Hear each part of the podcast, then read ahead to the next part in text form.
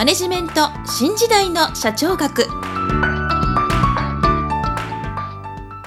こんにちは。中小企業診断士の六角です。今回からポッドキャストの新番組マネジメント新時代の社長学という番組を配信することにいたしました。今回はその第1回目としてどうしてこの番組を配信しようと思ったのかということについてお話ししたいと思います。私は何冊か本を出しているんですけれども一番新しい本は図解でわかる経営の基本一番最初に読む本という本を出版しております。この本は2017年3月に出版したんですけれども、約3年半経った2020年9月に第7冊が増刷になりました。この本は派手な経営戦略や経営戦術について書かれているものではないんですけれども、地味な内容の割には速いスピードで売り続けていますので、経営の基本的な知識について学びたいという方が結構いるんだなというふうに思っておりまして、それで著者である私が直接音声で経営の基礎知識を学びたいという方向けに本に書かれている内容を一つずつご紹介していきたいと思い、この番組を配信することにいたしました。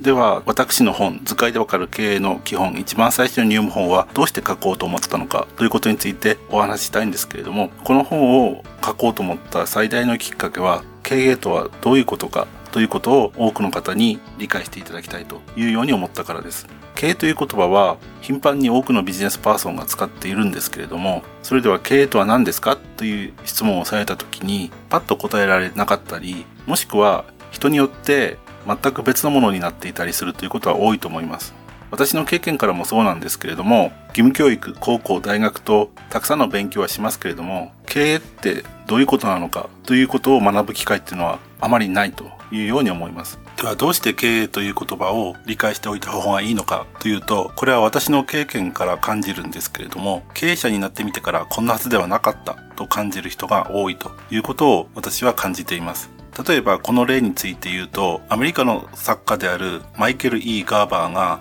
初めの一歩を踏み出そうという本でも書いているんですけれども、その本によると、会社で良い成績を上げているビジネスパーソンが何のためにこの仕事をしているんだろうどうしてあんな上司のために働いているんだろうという疑問を持って、さらにこの仕事については上司に負けないくらい知識もあるし、自分はこの道の仕事のプロだと考えて独立した結果、帳簿をつけたり、人を雇ったり、これまでに経験のない仕事が次々と湧き出てきて、予想もしなかった仕事に追われ、本業に手が回らなくなってしまうということをガーバーは指摘しています。もちろん、帳簿付けとか人材採用っていうことが経営者の仕事ではないんですけれども、経営というのは組織的な活動を管理するということなので、仕事ができるから経営ができるということにはならないわけですね。ですので、ビジネスパーソンとしてビジネスの場で活躍するということ自体はいいことなんですけれども、ビジネスパーソンとして活躍できたから経営者になれるとは限らないということですね。ですから、経営者になるためにはどういった資質が必要なんだろう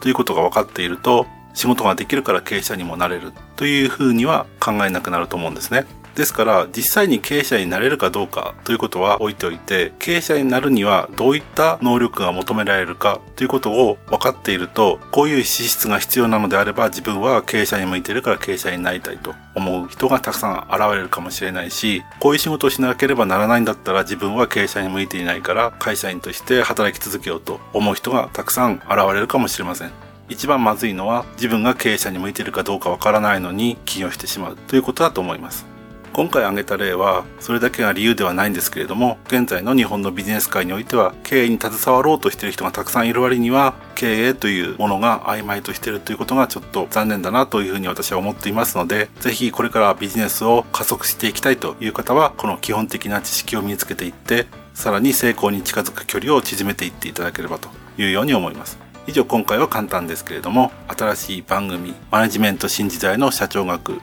これを配信しようと思った理由についてお話しいたしました。また次回の番組配信をお楽しみにお待ちください。